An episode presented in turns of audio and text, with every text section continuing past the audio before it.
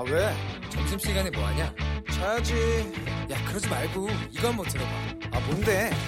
지금 당장 라디오를 켜봐 나른한 오후 깨울 시사 토크쇼 모두가 즐길 수 있고 함께하는 시간 유쾌하고도 신나는 시사 토크쇼 오태훈의 시사본부. 네, KBS 라디오 오태훈의 시사본부 2부 시작하겠습니다. 시사본부 청취자 여러분들의 참여 기다리고 있습니다. 샵 9730으로 방송 중에 의견 보내주시면 소개해드립니다. 반영토록 하겠습니다. 짧은 문자 50원, 긴 문자 100원, 어플리케이션 콩은 무료로 참여하실 수 있고 팟캐스트와 콩 KBS 홈페이지를 통해서 다시 들으실 수도 있습니다. 유튜브를 통해서도 만나실 수 있습니다. 유튜브에서 KBS 일라디오 시사본부 검색하시면 각설하고의 두 의원들의 모습도 영상으로 만나실 수 있고 의견도 주실 수 있습니다. 매주 목요일 촌철 살인의 명쾌한 한마디부터 속 터지는 막말까지 한 주간의 말말말로 정치권 이슈를 정리하는 각설하고 출발하겠습니다. 더불어민주당 최민희 전 의원 자리하셨습니다. 어서 오세요. 안녕하세요. 네. 자유한국당 김용남 전 의원 나오셨습니다. 어서 오십시오. 네, 안녕하세요. 김용남입니다. 예. 보통 일주일에 요즘에는 두 분께서 몇 번 만나세요? 자리에서. 방송에서 요새는 줄었죠. 예, 원래 목, 금은 고정으로 네. 어, 네. 만났었는데 예. 최 의원님께서 금요일은 조금 사정상 어. 아, 쉬시겠다 그래서 예, 예. 그리고 부정기적으로 하면 그 전에는 뭐 아, 매일 만난 거의 있고요. 매일 만나다시피 아침 저녁으로 만난. 적도 있고요. 아침 저녁으로도 만나고. 그래서 저가 제가 좀 영광스럽게도 우리가 부부인 줄 아는 어머니들도 계세요. 그러면서 저한테 예, 그렇게 예. 여성이 예. 남편한테 따박따박 대들면 안. 된다는 분도 계셨어요. 아 그래요? 네, 그럼 저는 어. 사실 내용상으로는 우리 남편께서 화내시겠지만 네. 뭐 좋죠. 아 네. 그래요. 뭐 예. 40대잖아요, 우리. 말을 저희 섞지 않겠습니다. 이 정도 관계면 그 집안에서 상당히 대우받는 남편 아닌가요? 만약에 집안에서 이 정도 대우받으면 아, 아, 한참 두 분께서 많이 만나실 때가 이제 흔히 말하는 조국 대전, 조국 네. 사태가 절정에 이르렀을 때였습니다. 오늘 오전에 조국 전 장관이 일주일 만에 검찰에 다시 소환됐습니다. 이 검찰 조사 조국 전 장관을 향하고 있는데 어떻게 진행될까 한 말씀씩 듣고 다음 주제로 가도록 하겠습니다. 김영남 의원님. 일단은 진술 거부권을 행사하고 있는 것으로 알려지고 있는데 아, 어떤 측면에서는 구속 사유를 스스로 쌓고 있다라는 생각이 듭니다. 네. 그리고 지금 서울중앙지검에서 벌어지고 있는 수사뿐만 아니라 서울 동부지검에서 벌어지고 있는 유재수 부산시 부시장에 대한 사건 그게 이제 유재수 부시장에 대해서는 뇌물수수 혐의로 지금 어, 소환, 소환 조사가 이루어지고 있지만 네. 고 뇌물 사건이 한 고비를 이제 지나고 나면 예를 들어서 뭐 뇌물수수 혐의로 구속이 되거나 그러면 그 다음부터 바로 이어질 수사가 청와대 특감반에 감찰이 갑자기 중단된 직권 남용 혐의거든요. 이거는 조국 전 장관이 또 주요 피의자가 될 수밖에 없는 사건입니다. 그래서 예상해 보건데 만약에 조국 전 장관에 대해서 구속영장을 치는 상황이 오면 서울중앙지검과 동부지검에 있는 두 사건을 한쪽으로 몰아서 어 그래서 이제 구속영장의 범죄 사실에 어느 한쪽이 추가가 되는 형태로 어 수사가 이루어질 수 있다라고 생각이 됩니다. 그 말씀은 지금 부산시 유재수 부시장의 사건 네. 이것이 조국 전 장관과 연루돼 있다. 그래서 이것이 함께 연관돼 있다. 그렇죠. 그 부분은 유재수 부시장과 관련된 것은 그 감찰을 중단시킨 직권 남용 혐의죠. 아, 알겠습니다. 최민희 의원님. 그러니까 어, 감찰을 중단시킨 이렇게 얘기하면 안 되는 거고요. 음. 예, 시켰다는 의혹이 제기된 상태이고요. 네. 어, 이 건은 이미 지난해 연말에 조국 민정수석 당시에 국회에서 답변을 한 게 있습니다. 네.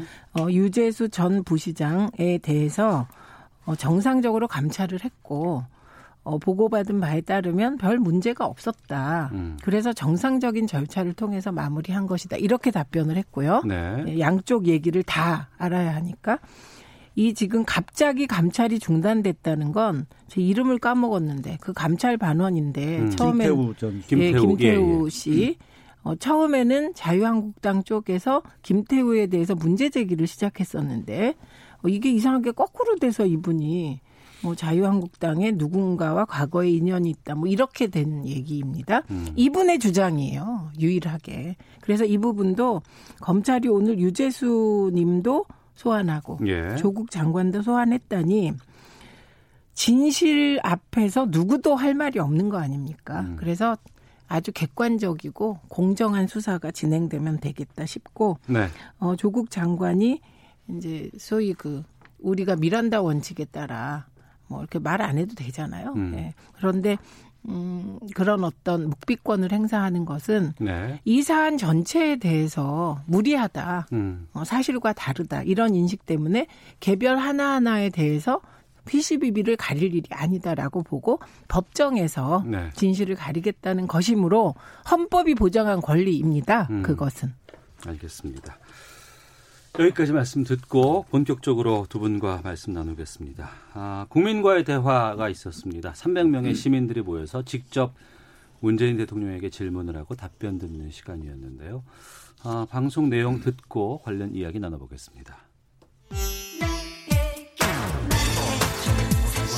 조국 전 장관의 문제는 결과적으로 어, 그것이 매기지 많은 국민들에게 오히려 갈등을 주고 또 국민들을 또 분열시게 만들고 한 점에 대해서는 어, 정말 송구스럽다는 말씀을 드리고 다시 한번 어, 이렇게 사과 말씀을 어, 드립니다.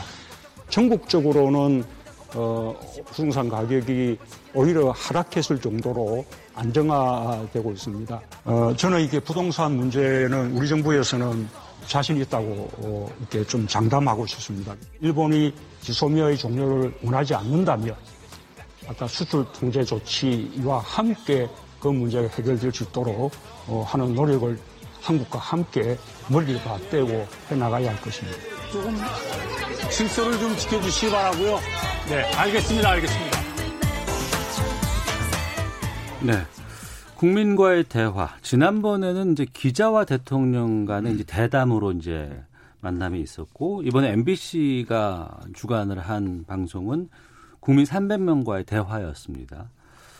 어, 진솔했다, 뭐, 어수선했다, 뭐, 이런 여러 가지 평가가 나오고 있는데, 두 분은 어떻게 보셨는지 묻겠습니다. 먼저, 최민희 의원께서. 저부터 할까요? 네.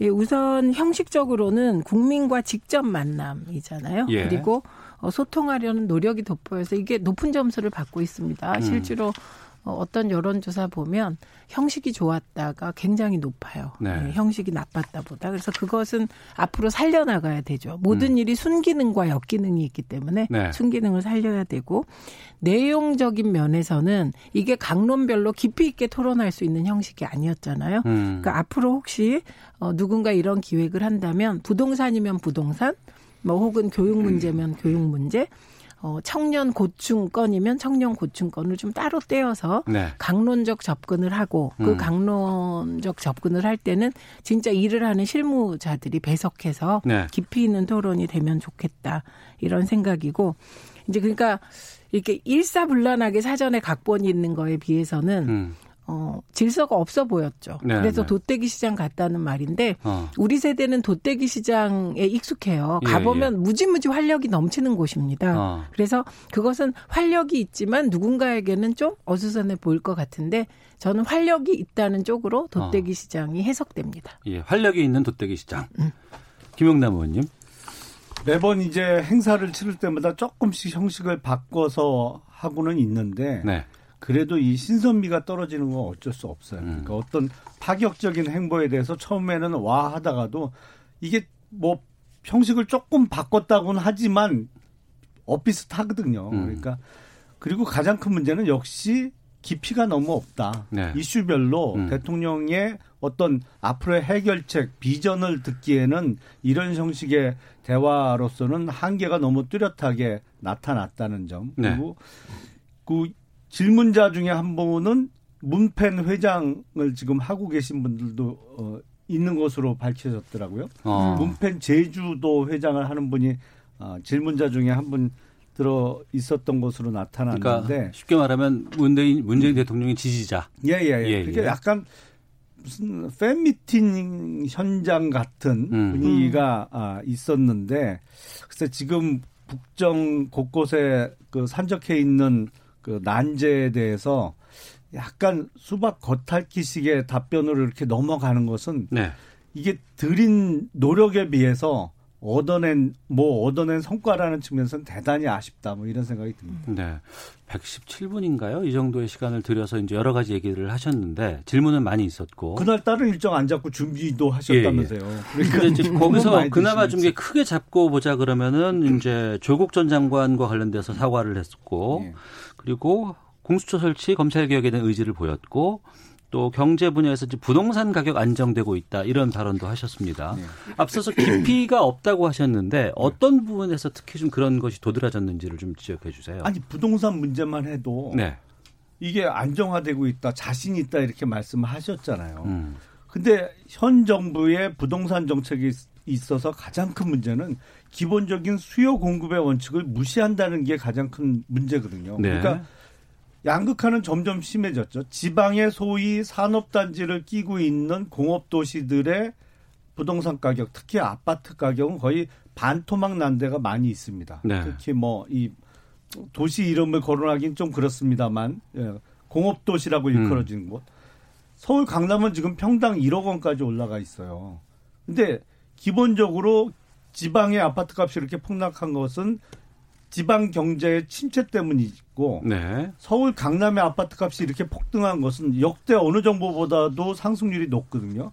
이건 기본적으로 수요 공급을 인정하지 않기 때문에 그래요. 음. 가격을 잡는 건 공급이라는 측면에서 늘려줘야 되는데 네. 공급은 꽉 막고 있거든요. 더군다나 우리나라 아파트 가격에 있어서 가장 중요한 요인이라고 하는 교육 정책과도 완전히 180도 상충돼요. 그러니까 지금 어, 강남을 제외한 다른 지역에 분포되어 있는 특목고나 이런 걸 다 없앤다고 하- 하니까 강남 8학군으로의 유입 어, 영향은 더 클 수밖에 없고 또 재개발 재건축밖에 사실은 땅이 남아 있지 않은데 이걸 다 틀어지고 어떻게 가격을 안정화시키겠다는 건지 음. 하나도 대답이 안 된 거죠. 지금. 네.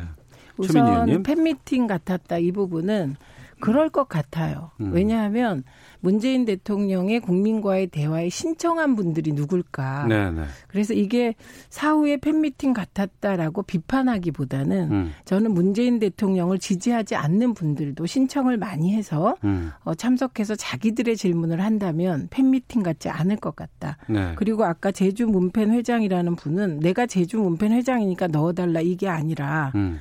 신청했는데 당첨됐기 때문에 네네. 사후에 파보니까 그렇더라. 그 음. 사후에 그런 거 팔, 파시는 언론들 그렇게 하시지 말고 기자도 국민입니다. 네. 기자도 국민으로 신청해서 음. 당첨되면 가는 것이다. 네네. 그래서 이후에 혹시 이런 어, 모임이 있다면 저는 적극적으로 반대의 입장에 있는 분들도 어. 참석을 하시면 좋겠다. 아, 외면하지 말고 생각합니다. 16,000명에 적극적으로 네, 네. 참석을 근데 해서 참여를 그 해서 저는 당연히 팬미팅처럼 느껴질 것 같아요. 왜냐하면 어, 대통령에게 우호적인 분들이 주로 신청을 하셨는데 이 부분을 어떻게 할지가 이제 고민이 아닐까 싶고 지금 말씀에 일부 동의하면서 네.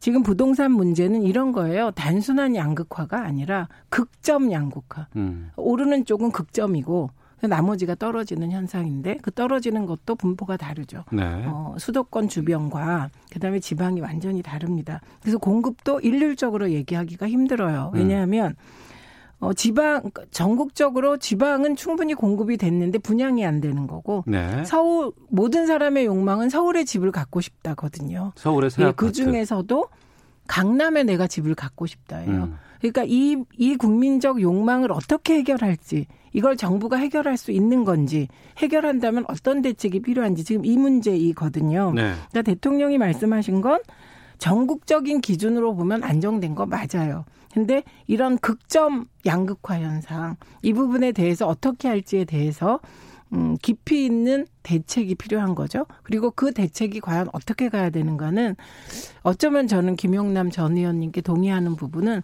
이건 여당 혼자 해결할 수 없을 수도 있겠다. 음. 왜냐하면 일부 교육적인 문제와 연결되어 있는데 네. 저는 개인적으로 모든 영역에서 지역 균형 선발을 대폭 늘려버리면 음. 강남 쏠림 현상은 많이 줄 것이다. 이렇게 생각해요. 예. 근데 이 지역 균형 선발을 대폭 늘린다는 것에 과연 정치인들이 동의할까? 이게 음. 캐션 마크거든요. 그러니까 어, 이거는 정말 여야가 힘을 합친 뭔가 대안이 필요하다. 이렇게 생각을 하고, 그 다음에 어, 수요와 공급의 측면을 생각하겠죠. 국토부도. 네. 그런데 문제는 공급하되 어떤 주택을 누구를 대상으로 할까인데 기조는 잡혀 있죠. 이재명 시장 같은 경우는 20만 호 공공주택 공급하겠다고 얘기했었고요. 음. 그거 지금 지키고 있는 것으로 알고 있고 그다음에 어 문재인 정부도 소위 공공 임대주택을 많이 늘리겠다고 하고 있는데 집권 2년 만에 공공 임대주택이 확 늘어서 신혼부부와 청년들에게 혜택이 가는 게 아니기 때문에 네. 그 효과는 집권 말쯤에 나타나는 거잖아요. 음. 그런데 이제 말씀하시는 공급 부분이 민간 수요의 공급이라면 지금 문제는 서울과 교통이 편리한 서울 주변에 어떤 땅을 찾아서 지을 것인가 이게 이제 문제죠. 음. 그래서 이런 얘기를 하려면 예. 그, 런 국민과의 대화 형식으로는 좀 담아내기가 어렵지 않았나 싶습니다. 김영남 의원님. 일단 단어 선택을 잘못하셨네요. 결론적으로. 음. 안정화라는 단어를 쓰셨잖아요. 문 대통령께서. 근데 한쪽은 한두 끝도 없이 오- 오르고 한쪽은 한두 끝도 없이 떨어져서 평균 내면 안정이다. 이거는 안정화가 아니죠. 네, 저는 그리고 동의합니다. 예, 일부. 예. 예. 그리고 이게 지금 그 특히 서울 그 중에서도 강남 아파트 값을 그 이 정부에서는 잡겠다라고 하는데 이게 지금 문 대통령께서 부동산 문제만큼은 자신 있다 이렇게 답변하시는 거 보고 야 앞으로 엄청 가격 또 뛰겠구나 강남 음. 아파트 가격은 왜냐면 거꾸로 가거든요. 알겠습니다. 왜 이- 시장 원칙을 무시하면 해결이 안 돼요. 힘든 그게. 문제긴 한데 네. 저는 기준이 이거였으면 좋겠어요. 음. 돈이 있어서 사는 거 어떻게 하겠습니까? 세금 네. 많이 내면 되고. 음. 그런데 투기 수요, 소위 갭 투기, 갭 투자라는 명목으로 이루어지는 강남 아파트에 대한 투기 수요만 확실히 잡겠다. 네. 뭐 이렇게 하면 조금 낫지 않을까 합니다. 그 저희가 부동산 정책은 뭐 네, 차후에 네, 요거를 네, 하나 네. 또좀 저희가 그 주제로 삼아서 한번 다뤄보도록 하려고 하고요. 23일 0시부터 지소미아가 이제 종료가 됩니다. 별다른 변화가 없다고 한다 그러면 합의가 없다고 한다 그러면 어, 마지막 순간까지 문재인 대통령은 뭐 종료를 피하는 노력을 할 것이라고 하는 입장을 그 자리에서 밝혔는데 이 지소미아 문제는 어떻게 될 것으로 보세요? 김영남 의원님. 지금 이 상태라면 내일 자정이 지나면 그냥 폐기되는 거잖아요. 네. 어, 연장이 안 되면서 앞으로는 정보 교류 이 협정이 무효화되는 것인데 뭐 이 상태로 몇 시간 안 남았잖아요. 그러면 예. 뭐 어, 파기된다라고 봐야겠죠. 근데 이거는 아주 안 좋은 시그널을 주는 것으로 저는 생각이 됩니다. 음. 사실은 아, 대한민국이 어쨌든 지소미아라는 게 뭐 찬반 여론이 뜨거운 가운데에서도 사실은 그것을 주도했던 것은 미국 쪽이 한국과 일본을 양쪽으로 푸시를 하면서 이렇게 아, 군사정보 교류 협정을 3년 전부터 시행해, 시행하게 된 것인데 네. 이게 뭐 그동안의 과정이야 뭐 어, 누차 있었습니다만 음. 이게 실제로 종료되면서부터 아 이제 정말 대한민국이 한미일 어떤 안보 공보 어, 공조 체계라는 데서 탈피해서 스스로 이걸 끊어버리고 북중러 쪽으로 보다 더 기울어지는 거 아니냐 어. 이런 시각을 던져주는 것이 미국을 비롯한 어, 서방 세계에는 아주 안 좋은 시그널을 줄 수 있는 것으로 보입니다. 예. 최민희 의원님. 그러니까 우선 저런 걱정이 일부 타당해요. 음. 왜냐하면 미국 의회가 지소미아 종료 하지 말라 뭐 네. 이런 식의 결의안을 채택한다 만다 하고 있기 때문에 근데 이건 두 가지 측면이 있는 것 같아요. 하나는 안보상의 걱정이 있습니다. 음. 그리고 두, 번- 두 번째는 외교상의 정무적 판단 영역이 있는 것 같아요. 근데 안보상의 걱정은 저는 좀 저를 설득하지 못해요. 왜냐하면 지소미아가 생긴 게 2016년 탄핵 11월. 과정에서 예, 예. 그 11월입니다. 그럼 그 이전에는 지소미아 없다고 안보가 파탄 났었냐, 한미일 파탄 났었냐 아니기 때문에 음. 이 부분은 조금 다른 얘기다. 그래서 안보상의 걱정 없다고 생각한다. 저는 네. 2016년 11월 이전에도 안보상에 지소미아 없어서 문제 없었다. 음. 이건 아마 조금 다른 차원이고 근데 정무상의 걱정은 있습니다. 외교적인. 네. 그래서 이런 것 때문에 대통령도 음. 어, 이게 마지막까지 좀 종료 안 되게 아베가 최소한의 시그널이라도 줬으면 좋겠다. 이렇게 이제 생각을 하신 것이 아닐까 싶고요. 어, 그래서 이 부분에 관한 한은 저는 그 황교안 대표가 지소미아 종료 반대 단식하시잖아요. 예, 예. 근데 그 핀트가 조금 틀린 것 같아. 그거는 아베의 경제 어. 보복 철회 단식을 하시면서 예. 그, 그렇게 했을 때 문재인 대통령도 파기하지 마라. 어. 이렇게 가야 좀 친일적인 냄새가 안 나는데 저는 이 부분은 이게 여야의 문제가 아니잖아요. 그러니까 그리고 아베가 명백히 잘못한 거잖아요. 예, 최빈 의원님, 네. 그 자연스럽게 저희가 헤드라인 뉴스 듣고 와서 네. 한교안 그 대표의 단식, 무기한 단식 돌입한 부분들을 좀 짚어보도록 하겠고요. 청취자 의견 소개해드리고 이제 뉴스 듣고 오겠습니다. 구하나 공공님께서 설령 이번 만남이 돗개, 돗대기 시장 같았다고 해도 그런 자리에 대통령이 갔다는 것이 중요하다고 생각합니다. 그런 것만으로도 의미 있었던 시간이었습니다. 육하나 구이님, 집값이 안정됐다? 서울 시민 중에 공감하는 사람이 있을까요? 부동산 정책은 실패했습니다. 거래도 실종되고 가격만 올랐고 공급도 충분치 못합니다. 3629님, 부동산 가격 폭등은 수요 공급의 문제라기보다는 투기 세력 때문입니다. 투기 세력을 어떠한 수단을 써서라도 잡아야 합니다라는 의견 보내주셨습니다. 헤드라인 뉴스입니다. 홍남기 경제부총리가 3분기 가계 동향조사 결과 소득 분배 지표가 뚜렷한 개선세를 보였다며 고용 지표와 함께 반가운 소식이라고 언급했습니다. 유명희 산업통상자원부 통상교섭 본부장은 통상 환경의 불확실성이 커지는 상황에서 해외 신시장을 개척하고 국내 산업의 혁신을 촉진해 위기를 극복하겠다고 말했습니다. 올해 3분기 전체 가구에서 세금과 사회보험료 등으로 나가는 비소비 지출이 한 달 114만 원에 육박하며 역대 최대를 기록했습니다. 조국 전 법무부 장관이 일주일 만에 다시 검찰에 출석해 조사를 받고 있습니다. 검찰은 오늘 조사에서 준비한 신문을 마저 진행하지만 조 전 장관이 이전 조사에서 진술 거부권을 행사한 만큼 이에 응할지는 미지수입니다. 지금까지 라디오 정보센터 조진주였습니다. 이어서 기상청의 송소진 씨입니다. 미세먼지와 날씨 정보입니다. 지금 전국의 먼지 농도가 보통에서 좋음 단계를 보이고 있습니다. 대기 확산이 원활해서 오늘과 내일 청정한 대기 상태가 이어질 전망입니다. 한편 맑은 하늘에서 따뜻한 볕이 비치고 온화한 서풍도 불어오고 있어 추위가 누그러졌습니다.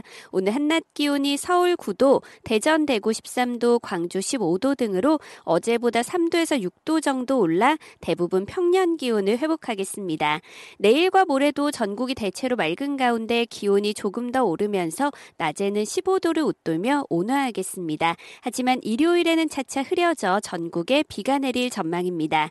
현재 서울의 기온은 8.6도입니다. 미세먼지와 날씨 정보였습니다. 이어서 이 시각 교통 상황을 KBS 교통정보센터 김한나 씨가 전해드립니다. 네, 현재 작업을 하는 곳이 많습니다. 과속하지 않고 앞을 잘 살펴서 운전하는 게 중요하겠는데요. 특히 중부 내륙 고속도로는 창원 방향으로 중원 터널 부근 2, 3차로에서 가드레일 설치 작업 중이라 감곡 부근부터 6km 정체가 극심합니다. 주변 3번 국도 등으로 우회하시는 게 좋겠고요.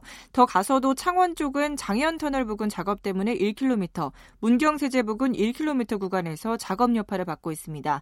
반대 양평 쪽은 장현 터널 부근에서 2km 정체 고요. 또 여주분기점 부근에서 작업 때문에 4km 구간이 막히고 있습니다. 경부고속도로는 부산 방향 옥산 부근이고요. 1차로를 차단하고 작업을 하고 있어서 옥산 분기점에서 옥산 나들목 쪽으로 7km 지나기 답답하고요. 호남지선 논산에서 대전 쪽으로 회덕 분기점 부근 2, 3차로에서 차선 작업을 하고 있어서 2km 정체됩니다. KBS 교통정보센터였습니다.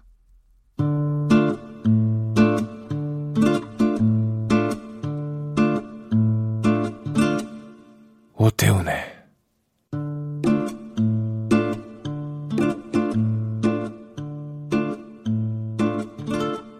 시사본부 네, 시사본부 목요일에는 각설하고가 있습니다. 더불어민주당 최민희 전 의원, 자유한국당 김용남 전 의원 두 분과 함께 하고 있습니다.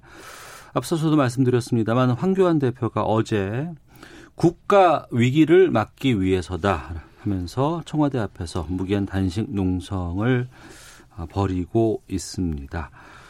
어, 지소미아 종료에 대한 부분들도 있고 앞서 말씀하신 것처럼 또 청와대 그 단독 회담을 제안을 했었는데 이것이 거절되자 들고 나온 차선책이다. 뭐 이렇게 얘기도 나오고 있습니다. 김영남 의원님, 예, 이 단식을 예상은 하셨어요? 못했습니다.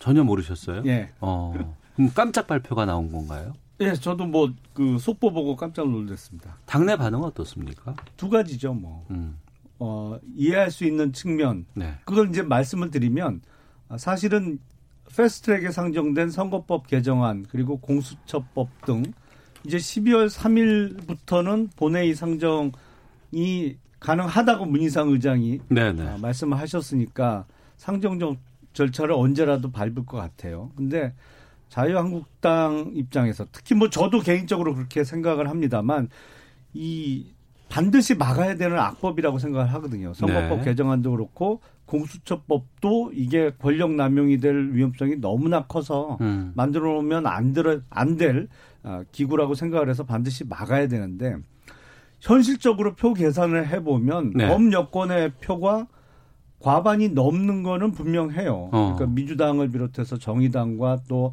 대한 신당 그리고 바른미래당의 또 소위 당권파들 이렇게 모으면 과반이 넘는단 말이죠. 네. 자유한국당을 포함해서 일부에서 아무리 반대를 해도 본회의 통과 가능성이 높은 건 또 현실이에요. 음. 그러면 그러면 어떻게 할 거냐? 네. 이거를 그냥 눈 뜨고 그러면 통과되는 걸 봐야 되냐? 그런 의미에서 뭐 단식이라는 다소 어 극한. 음. 비국회적인 방법으로라도 이 의사 표시를 확실히 하고 다시 한번 아, 재고 삼고를 해달라. 이건 절대 나라의 미래를 위해서 통과시키면 안 된다는 어, 주장을 적극적으로 전달하기 위한 단식이라 측면에서는 이해될 수 있는 측면이 있습니다. 네. 다른 측면에서는 그럼에도 불구하고 단식한다고 밀린 숙제가 없어지진 않아요. 음. 그러니까 당내에 지금 해결해야 될 문제가 산적해 있는데 네.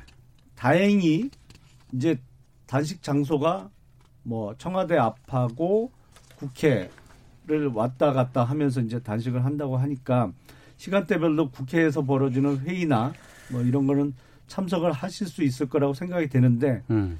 이 밀린 숙제가 급하다는 의미에서는 또 뭐 다른 시각이 있죠. 네. 최민희 의원님. 우선 누구를 향한 단식인지 잘 모르겠어요. 지금 말씀하신 공수처 검찰개혁 공수처법이나 음. 어, 미니 반영 선거 제도 개편은 사실 국회 소관이라 예, 국회 쪽이죠. 그러니까 국회를 향하여 단식을 하시면 이게 뭔지를 잘 모르겠어요. 왜 청와대에서 하는지. 음. 그럼 그거는 그럼 대통령이 하지 마라 그러면 국회는 안 하나? 음. 그건 뭐 전혀 현실과 다르다. 그래서 이게 권위주의 방식에 익숙한가 이런 생각이 들어요. 황교안 대표가. 그다음에 또 하나는 법과 원칙을 아주 강조했던 법무부 장관 출신이 저렇게 네. 법과 원칙을 무시하셔도 되나? 뭐 이런 생각. 뭐 그런 게 듭니다. 오히려 지금 저렇게 단식하시는 건 저는 딴 거 다 아니고요. 음. 김세연 의원이 예. 보통 자유한국당 의원들께서 문제 제기하실 때 보면 나는 살 테니까 너 죽어 이런 음. 식 으로 보였어요. 네. 그런데 김세연 의원이 완전히 이건 가미가제식으로 폭격한 겁니다 지도부를. 어. 지금 상태로는 안 된다. 예. 당신들 책임져 이렇게. 음. 그리고 그거 대, 대체할 수가 없고 그건 정말 대처하기가 어려워요. 아. 나 죽고 너 죽고 다 죽어서 우리 보수를 살리자. 지금 이러고 있잖아요. 예, 예. 그거에 대해서 그 선택지가 뭐가 있겠습니까? 물러나거나 아니면 김세연 의원을 비판하거나 뭐 음. 해야 되는데 참 답이 궁색하잖아요. 그래서 국면 전환용으로 단식하는 거다. 아. 지금 이렇게 보는 시각이 많습니다. 예. 단식 투쟁이 참 극한 투쟁이고 힘든 투쟁입니다. 예. 그리고 이제 또 지금 날씨도 참 추운 상황이기 때문에 그리고 이제 퇴로를 잡기가 상당히 힘든 그런 투쟁 방법이거든요.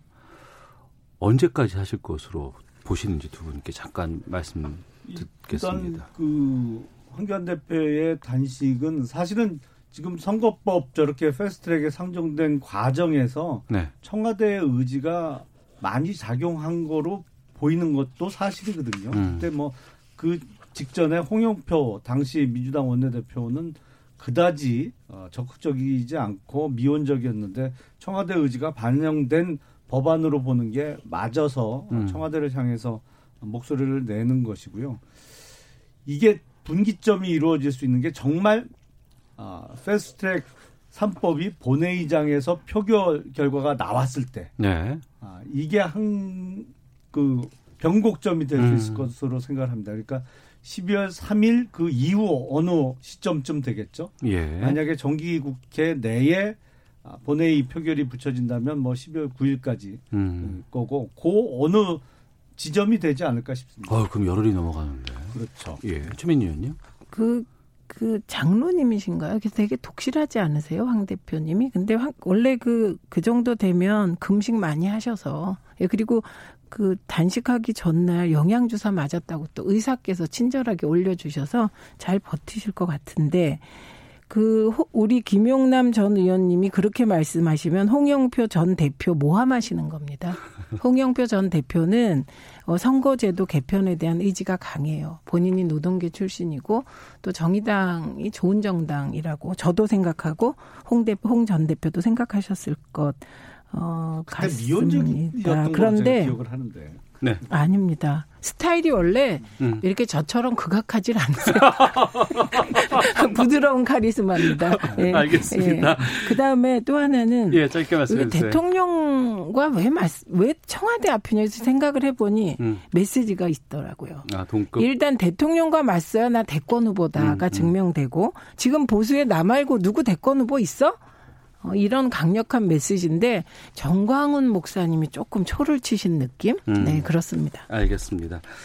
자, 각설하고 함께 하고 있습니다. 총선 앞두고 앞서서 이제 자유한국당 김세현 의원 말씀도 하셨습니다만 불출마 선언 물갈이론이 뜨겁습니다. 관련 인터뷰 듣고 계속해서 말씀 이어가겠습니다.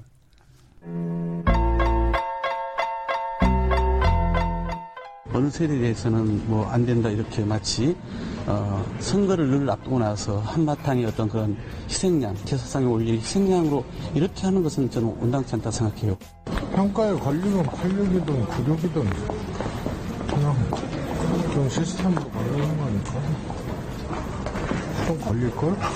한국당이 해체돼야 되고 또 네.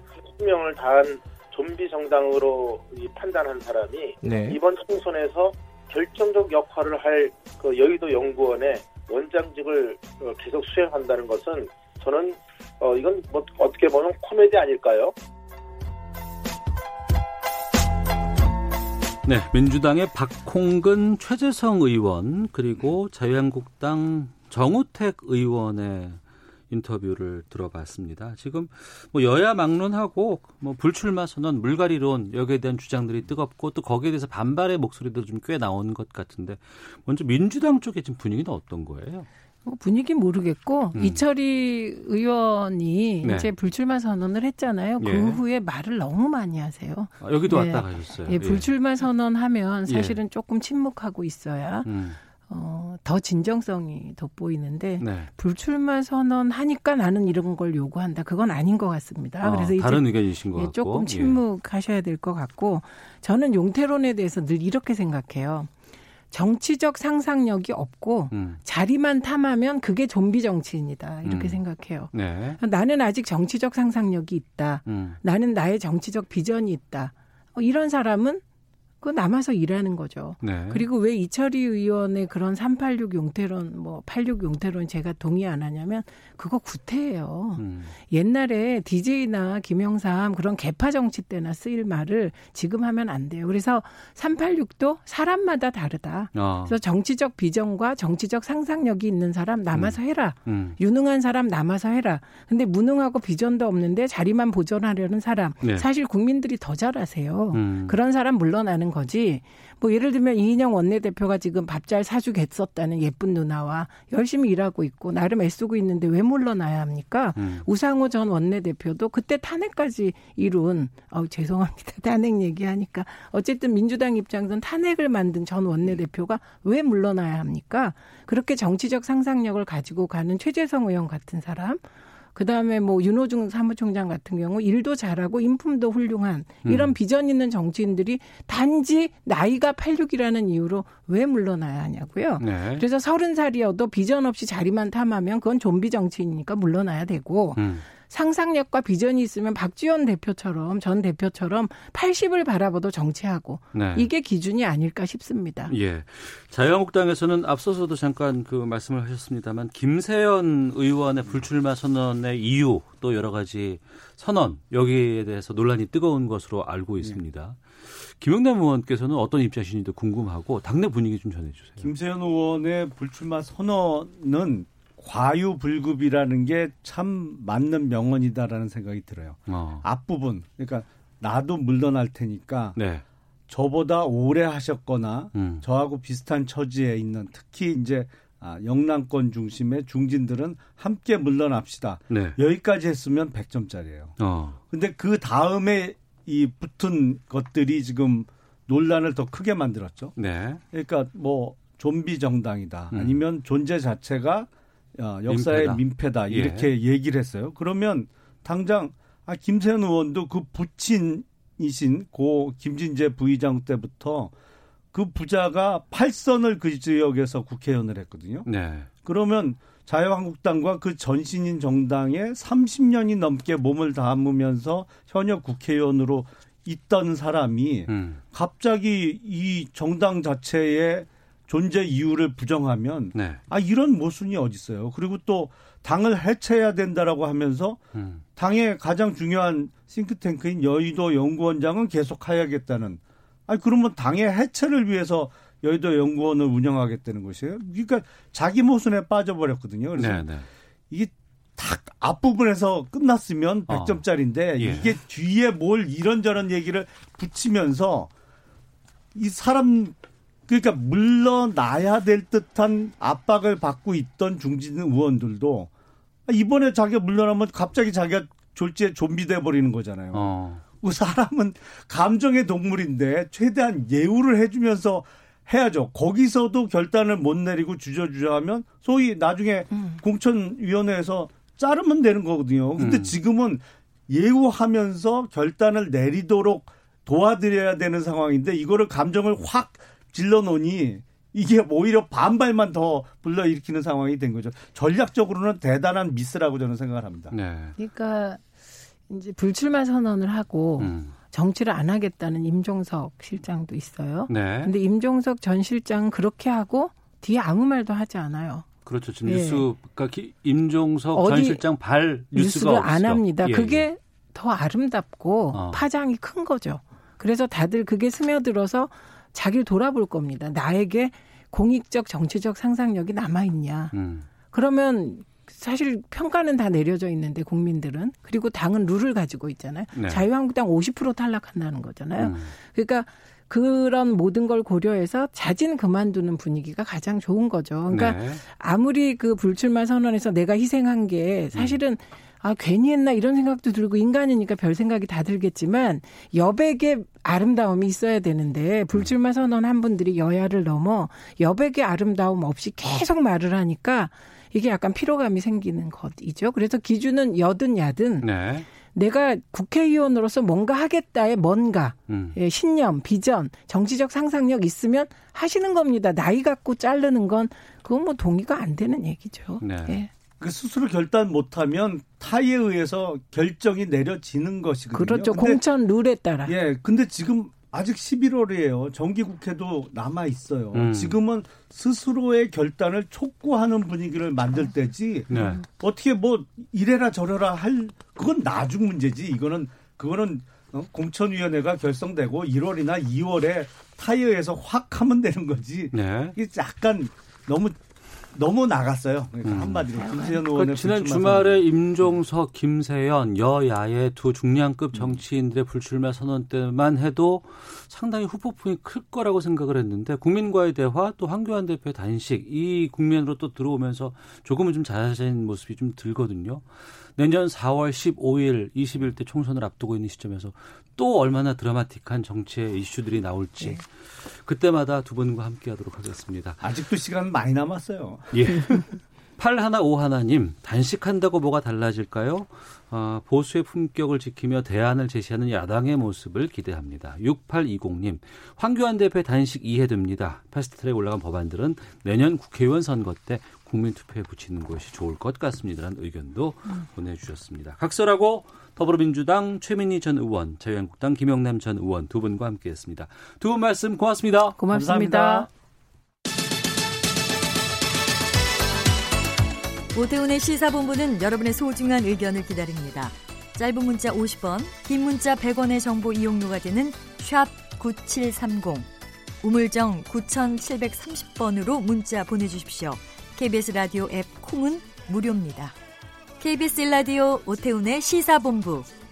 지금 여러분은 대한민국 라디오 유일의 점심 시사 프로그램을 듣고 계십니다.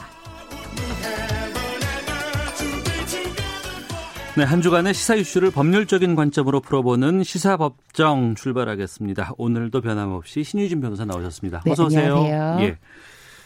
아, 참 저희 프로그램에서도 이 주제를 가지고 여러 번 다뤄봤습니다. 별장 성 접대 의혹. 이게 불거진 지 6년 만에 드디어 사법부에서의 첫 판단이 나왔습니다. 법원이 별장 성접대 사건의 핵심 인물이죠. 건설업자 윤중천 씨에게 선고를 내린 겁니다. 징역 5년 6개월 나왔나요? 네, 그렇습니다. 음. 이 재판부는 그 윤 씨 혐의 중에서 알선 수재와 공갈 미수 일, 일부 혐의를 인정해서 유죄를 보고 네. 5년 6개월을 내렸는데 네. 이게 지금 계속 주- 무죄를 주장했거든요. 윤중천 예, 씨는 윤중천 씨는 계속 무죄를 주장했어요. 그럼에도 불구하고 뭐 객관적인 증거에 의해서 인정되는 범위까지는 유죄를 인정했으나 네. 가장 문제가 되는 그 성범죄에 관련해서 이 부분이 법원에서 일부 공소 기각 판결을 하고 일부 면소 판결을 했습니다. 그러니까 윤중천 씨는 일부 혐의가 유죄가 나와서 지금 징역 5년 6개월에 추징금 받은 것 같은데 네.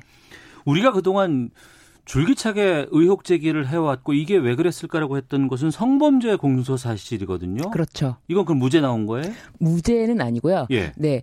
어, 이 두 가지 키워드를 살펴봐야 되는데 예. 한 가지는 공소시효라는 것이고 어. 또한 가지는 이 외상후 스트레스 장애, 이 강간에 의해서 음. 이런 외상후 스트레스 장애라는 이 상해 발생이 네. 과연 인과관계가 있느냐. 음. 근데 법원에서는 네. 이 피해 여성이 음, 2006년 7년 당한 그 강간 행위로 인해서 네. 2013년도에 어, 외상후 스트레스 장애라는 상해 발생의 인과관계를 인정하기가 어렵다라는 취지로 판결을 내렸는데 음. 이점 에 대해서는 좀 문제가 있는 게이 네. 여성은 예. 2013년도에 예. 고소를 다시 했거든요. 예, 예. 그래서 이 부분에 대해서 처벌을 바- 해달라고 했는데 어. 다시 재수사가 되면서 예. 결국 이 피해 여성이 또 마치 거짓말장인 것처럼도 됐고 어. 자신의 진술이 왔다 갔다 한다 이렇게 되면서 제가 봤을 때도 더 큰 힘든 정신적인 스트레스라든지 그러니까 단순한 스트레스가 아니라 네. 굉장히 이게 견디기 힘든 정도의 음. 어, 스트레스를 받았을 수 있다라고 생각이 들어서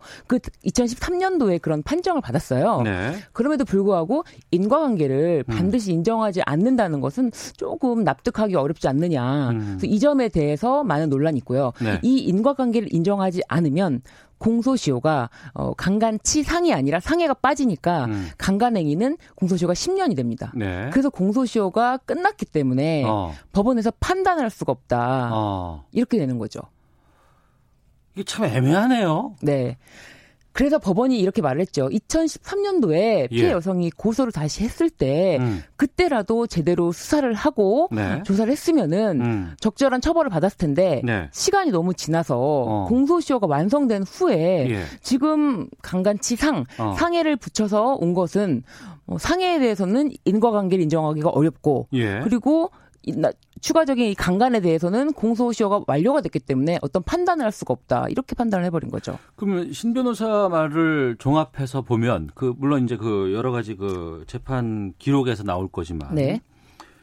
그러니까 2013년에 피해자가 수사를 해달라고 요구를 그렇죠. 했는데 이걸 적절하게 수사를 하지 않았고 뭉개다가 그렇죠. 네. 뒤에서 뒤늦게 다시 수사를 해서 네. 그 과거의 부실 수사 때문에 이 결과가 나왔다고 우리가 이해할 수밖에 없는 거 그거는 아닌가요? 완벽하게 정확한 거죠. 어. 과거의 부실 수사가 아니었으면 네. 이 사실이 이렇게 덮여지지도 않고 예. 그리고 2013년도에는 충분히 공소시효가 남았기 때문에 처벌할 음. 수가 있었음에도 불구하고 네. 지금 공소시효가 완료됐기 때문에 어떤 처벌 처벌할 수 없는 것 그리고 그 대신 법원에서는 또 한 가지 이 성접대 사실에 대해서는 또 어, 인정을 했어요. 아 그래요? 네, 이 윤- 건설업자 윤중천 씨가 뭐 고등학교 졸업 후 뭐 해병대를 나오고 해서 음. 그 인맥을 이용해서 어, 어, 거, 사업을 하려고 이용할 목적으로 네. 활동을 했고 그런 과정에서 어, 은밀한 은밀한 친밀 관계를 유지하기 위해서 성상납을 했다라는 점까지는 음. 인정을 했거든요. 네. 네. 중요한 것은 네. 이번 윤중천에 대한 법원의 판결이 네. 김학의 전 차관의 선고가 내일 있습니다. 네, 맞죠? 네, 그렇습니다. 이거 다 연관돼 있는 거 아니겠어요? 연결이 되어 있는데 예. 이제 성 접대는 인정을 했어요. 어. 법원에서도. 예. 근데 그 성 접대 사실에 대해서 그 어, 윤중천은 제공한 사람이고 예. 김학의는 받은 사람인데 음. 어, 김학의 전 법무차관이 성 접대뿐만이 아니라 받은 것이 현금, 네. 그림, 뭐 차명 계좌로 받은 것 쭉 많이 받았는데 음. 그 마지막으로 받은 것이 2011년이라고 해요. 예. 그 마지막으로 받은 것이 2011년이기 때문에 그, 마, 그 죄를 총, 총해서 포괄 일죄, 하나의 죄로 본다면 음. 네. 2011년부터 2019년 아직 공소시효가 완료되지 않았기 때문에 뇌물죄는? 판- 뇌물죄는 어. 성범죄에 대한 판단도 받을 수가 있지만 네. 어, 만약에 그게 각각의 범죄로 본다면 음. 그 포괄일죄가 아니라 실체적 경합범 각각의 범죄로 본다면 네. 그 공소시효가 이미 도과됐기 때문에 2006년도 7년도 당시에 음. 성상납을 받은 거는 어, 판단할 수가 없다 또 이렇게 나올 수가 있죠. 아 그래요. 그러면은 이번 윤중천의 재판 결과가 내일 나오는 김학의 전 차관의 1심 선고 결과가 어떻게 나오냐에 따라서 반영이 됐다 안 됐다가 상당히 의미가 있겠군요. 네, 의미, 의미 도 있고 성상납을 했다는 얘기는 이미 판단이 된 거니까 음. 성상납을 한 거에 대해서는 뭐 같은 판결 나오지 않을까 싶습니다. 다만 네. 이 어, 특가법 적용이 돼서 음. 그 뇌물죄가 하나의 포괄이죄로 볼 것인지 아니면은 실체적 경합범이라서 각각으로 볼 것인지에 따라서 어 유무죄 판단이 무죄는 아니지만 그 다시 한번 이 면소 판결이 되겠죠. 이제 그거 확실하게 좀 얘기해 주세요. 네. 그러면 그 실체적으로 이제 경합법으로 볼 것인지 네. 아니면 각각으로 볼 것인지에 대해서 네. 전망해 본다 그러면 네. 김학의 전 차관에게는 어떤 죄가 나올 것 같으세요? 뭐 그냥 그러니까 어 죄가 인정된다고 했을 경우에 각각으로 아. 각각으로 인정이 된다면 음. 이 성상납 사건은 공소시효가 도과돼서 면소가 나올 수밖에 없어요. 네. 그렇기 때문에 이거를 하나의 의사로 음. 그러니까 2006년도부터 쭉 연결된 하나의 의사로 윤중천, 윤중천 씨한테도 받고 뭐 최모 씨한테도 받고 여러 가지로 받았을 때쭉 음. 계속하여 받는 것에 대해서 하나의 어떤 의사로 받았다면 포괄일죄가 되기 때문에 네. 충분히 이 부분에 대해서도 처벌이 가능하다고 봅니다. 음, 네. 알겠습니다. 그게 이제 핵심, 핵심입니다. 아, 논점이 되지 않을까 싶습니다. 자, 시사법정 신주진 변호사와 함께하고 있는데요. 다음 좀 사건으로 가보겠습니다. 어, 민원인의 개인정보를 알아내서 나 당신 마음에 든다면서 연락을 한 경찰관이 있었습니다. 근데 그 경찰청에서 처벌하지 않기로 했다고요. 네, 지난 7월에 네. 한 여성이 네. 국제 운전면허증을 발급받으려고 네. 전북의 한 경찰서를 갑니다. 국제 운전면허증 받으려면 경찰서 가야 돼요. 네. 예, 예. 그래서 어, 신청을 하고 집에 들어왔는데 네. 갑자기 카톡이 온 거예요. 모르는 아, 예. 예, SNS가 온 거죠. 예, 그래서 예. 와서 어. 어. 자기 아까 좀 전에 예. 국제 운전 면허증 발급해 준 사람인데 어. 마음에 드는데 예. 연락해도 괜찮을까요? 이렇게 보낸 거예요. 예. 그 여성분이 너무 놀래 처음에는 어. 이제 뭐 안녕하세요 그러니까 처음 누구시죠? 막 그랬는데 예. 그렇게 연락이 온 걸 보고 너무 놀란 거죠. 어. 그래서 이제 이 사실을 남자친구한테 얘기했더니 예. 남자친구가 너무 화가 난 거죠. 여자친구한테 이렇게 경찰이 어, 공무상 알게 된 이런 정보를 활용해서 개인적으로 연락을 하는 건 잘못된 거다라고 네. 해서 이제 청원을 했고 음. 국민 게시판에 올리니까 이거에 대해서 이제 경, 전북 경찰서에서 내부적으로 내사를 한 거죠. 네. 과연 이것이 개인정보보호법 위반인지에 대해서 경찰서 내부적으로 판단할 수 없으니 네. 그 대통령 직 대통령 직속 기관인 개인정보보호위원회에다가 음. 이 법률 위반인지에 대해서 문의를 한 거예요. 네. 근데 개인정보보호심의위원회에서는 어. 이 경우에는 경찰관 개인은 예. 경- 경찰관은 어 정보 처리자가 아니라 음. 단순히 정보 취급자에 불과하다라고 네. 해서 어. 그 개인정보 보호법 위반은 아니다라고 음. 위권 해석을 한 거예요. 그러니까 이 경찰관이 아, 국제 면허증을 발급해주는 그 스- 정보 네. 이것을 취급하는 사람인지 처리하는 사람은 아니기 때문에 네. 어, 처벌할 수 없다. 처벌하지 않기로 하는 게 나, 잘못된 건 아니다. 네. 어. 사실은 이건 법률의 약간 미비라고 볼 수가 있어요. 예. 그러니까 이 법률 규정에 보면은 개인 정보 어, 개인 정보 보호법 보면은 뭐 정의 규정이 있거든요. 이쪽에 보면은 뭐 정보 처리자란 해서 음. 업무 목적으로 개인 정보 파일을 관리하는 사람을 말하는데 이게 법인 단체 해가지고 여기서 말하는 개인도 나오지만 음. 이 개인이 이 처리 업 어, 업의 업무 주체, 업무 주체를 말하는 거지, 네. 단순히 이렇게 직원, 이런, 이- 뭐, 직원을 지칭하는 것이 아니다라고 하는 것이 법률 해석상은 맞거든요. 음. 다만, 또 한 가지 문제점이 있는 게, 이 네. 금지 행위가 있어요. 어. 이 정보 처리 업자는, 어, 이, 지득한 정보를 뭐 외부에 유출하거나 음. 아니면은 뭐 동의를 받을 때 개인정보 처리 동, 동의할 때 거짓으로 동의를 받거나 그러면 안 되는데 네. 어, 다른 목적으로 이용하는 것에 대한 또 처벌 규정이 없어요. 음. 그러니까 유출하거나 아니면 훼손하거나 손실시키거나 뭐 이런 거는 굉장히 많은데 이렇게 내부적으로 어, 취급자가 정보 취급자가 어, 사적 목적으로 아니면 네. 어쨌든 이 정보 동의받은 목적 아닌 목적으로 이용한 거잖아요. 어. 이용한 것에 대한 처벌 규정이 없어요. 미비돼 있죠. 입법의 미비예요. 아니 입법이 위배하긴 하지만 네. 솔직히 지금 내 개, 내가 필요에 의해서 네. 경찰서를 갔고 내 개인 정보가 그 안에 제공이 된 거 아니겠습니까? 그럼 그 안에는 단순히 내 외모를 봤다는 것뿐만 아니고 마음에 든다는 것뿐만 아니고 내가 집에서 혼자 살고 있는 사람일 수도 그렇죠. 있는 건데 경찰관이라고는 하지만 남자가 네. 마음에 든다고 해서 그 집으로 후속 찾아온다거나 거기에 대해서 아무런 조치가 취하지 않는다는 건 말이 안 되는 것 같은데. 음, 만약에 집으로 찾아오는 건 또 별개의 문제겠지만 어쨌든 굉장히 공포스럽잖아요. 예, 예, 예. 그런 것에 대해서 지금 아 이게 개인정보 보호법상에도 규정이 없는 것이었다니라고 해서 매우 지금 다들 놀라고 있고 예. 어, 이 법률 해석은 정확하게 어, 엄밀하게 하면은 음. 이 법률 자체에 미비가 있는 것이지 해석에 문제가 있는 것이라고 보기 좀 어렵고 네. 그렇지만 이 경찰관을 그냥 둘 수는 없고 어. 이 직업 윤리가 매우 부족하고 이 어, 업무 처리 규정 에 위반했기 때문에 징계 내부적으로 아마 중징계를 받을 것으로 예상이 되고 있어요. 아 경찰청 자체에 뭐 품위 훼손 손상이라든가 네. 그렇죠. 뭐 이런 네. 거를 어 들어서라도 내부적으로 좀 강한 징계를 내려야 네. 된다. 네. 그 중징계가 어. 그 징, 징계 자체는 지금 전북 경찰청에서 진행하고 있다라고 이제 하니까 예. 중징계를 면할 수는 없을 거예요. 어 이거 징계 안 나오면 이거 재발할 수 있거든요. 그렇죠. 어, 이거는- 처벌이 안 된다고 하니까 너도 나도 결혼 뭐 마음에 든다는 사람이 이런 사람들한테 막 그렇죠. 계속해서 이런 연락이 갈 수도 있기 때문에 그러면 법을 바꿔야 되는 건가요? 아니면 법을 만들어야 되는 건가요? 사실 이런 경우에 양벌 규정이라 그래서 이 업무 주체와 업무 취급자 둘 다 처벌을 하는 규정이 필요하고요. 네. 또한 가지가 유- 어 업무 목적 이외의 목적. 그러니까 음. 동의받은 목적 이외의 목적으로 사용하는 것도 처벌 대상에 포함시켜야 된다. 두 가지 다 음. 규정이 되어야지만 되기 때문에 아마도 국회가 정상화되면은 네. 이런 부분도 어. 입법을 빨리 차- 해야 되지 않을까 싶어요. 예. 항상 중요한 부분은 국회 몫이 많이 있다는 것입니다. 국회는 정말 중요합니다. 네. 네. 그렇습니다. 중요한 것이 국회였습니다. 신유진 변호사 함께했습니다. 고맙습니다. 네, 감사합니다. 예, 오태훈의 시사본부 여기서 인사드리겠습니다. 내일 금요일 오후 12시 20분에 다시 찾아오겠습니다. 안녕히 계십시오.